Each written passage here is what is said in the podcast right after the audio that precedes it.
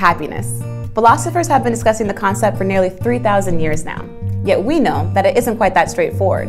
With all that we've been through this year, especially, I believe we need to regain some perspective on how to find happiness in life. So let's have a quick talk.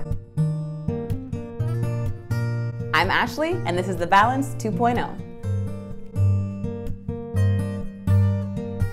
You may have heard the phrase the pursuit of happiness.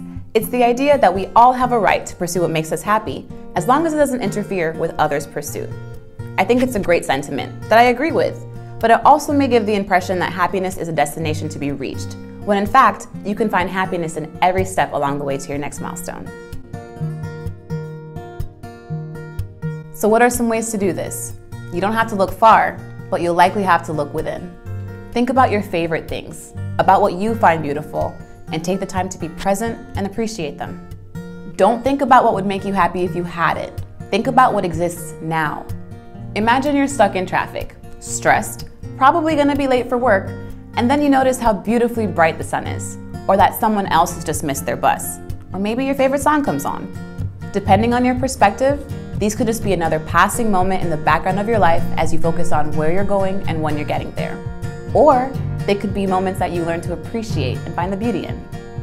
It takes time to learn to be present, but the more you do it, the more you'll find that happiness can be here and now.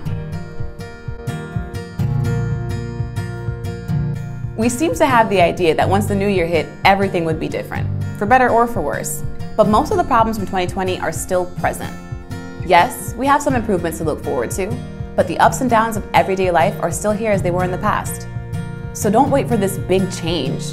Don't let 2021 bring you worry or a false sense of optimism. Make that positivity real. The struggle is real, just like the joy in life. We're just too busy thinking of everything but the present to see the beauty in it. So remember to appreciate the little things, and you'll gain a new perspective on what happiness is and how to achieve it. If you enjoyed our video, don't forget to like and subscribe. I'm Ashley, and I'm here to help you keep the balance.